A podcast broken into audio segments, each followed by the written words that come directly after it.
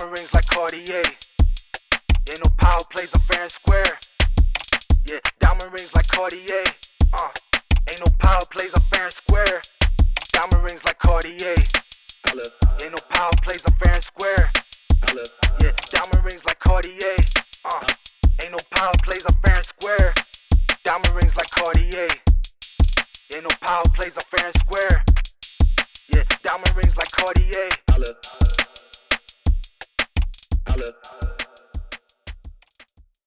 Ciao, siamo Alice Manal e oggi vi parleremo del femminismo.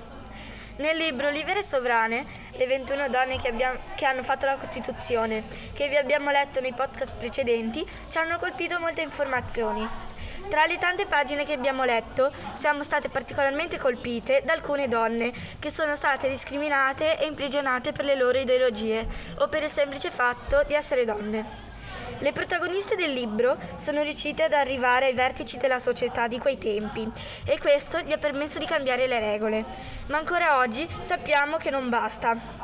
Abbiamo scelto di parlare del femminismo perché in questo libro si parla di donne che hanno cambiato la società, dato che non se ne parla in nessun testo scolastico. È ora di diffondere la storia di queste donne e di dargli la giusta importanza. Ad oggi la società è di tipo patriarcale e si pensa che gli uomini siano superiori alle donne. Però noi pensiamo che sia necessaria una, una totale parità dei sessi. Per esempio, tante ragazze in questo periodo vengono violentate, maltrattate e umiliate solo per il semplice fatto di essere donna. Non possiamo accettare queste um- umiliazioni verso di noi, che siano ragazze, bambine, trans, lesbiche. Picchiare, sopraffare, abusare di qualcuno più debole accade perché è facile che accada. Molti uomini hanno paura e vogliono dominarci, controllarci e difenderci, come se fossimo una loro proprietà.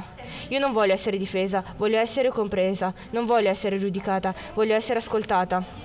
Quella che avete appena ascoltato è una, fre- è una frase presa dal bellissimo significativo monologo raccontato da Elodie a Sanremo.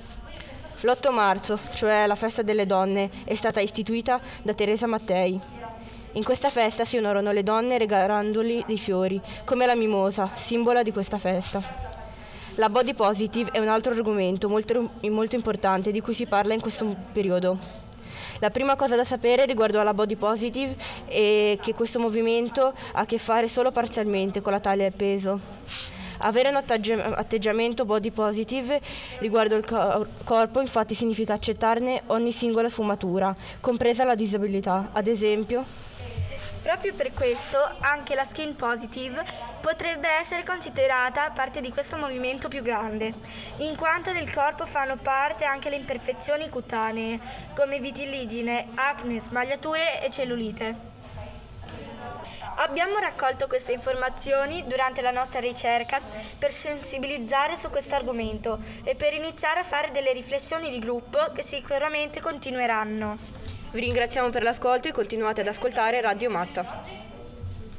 Ciao!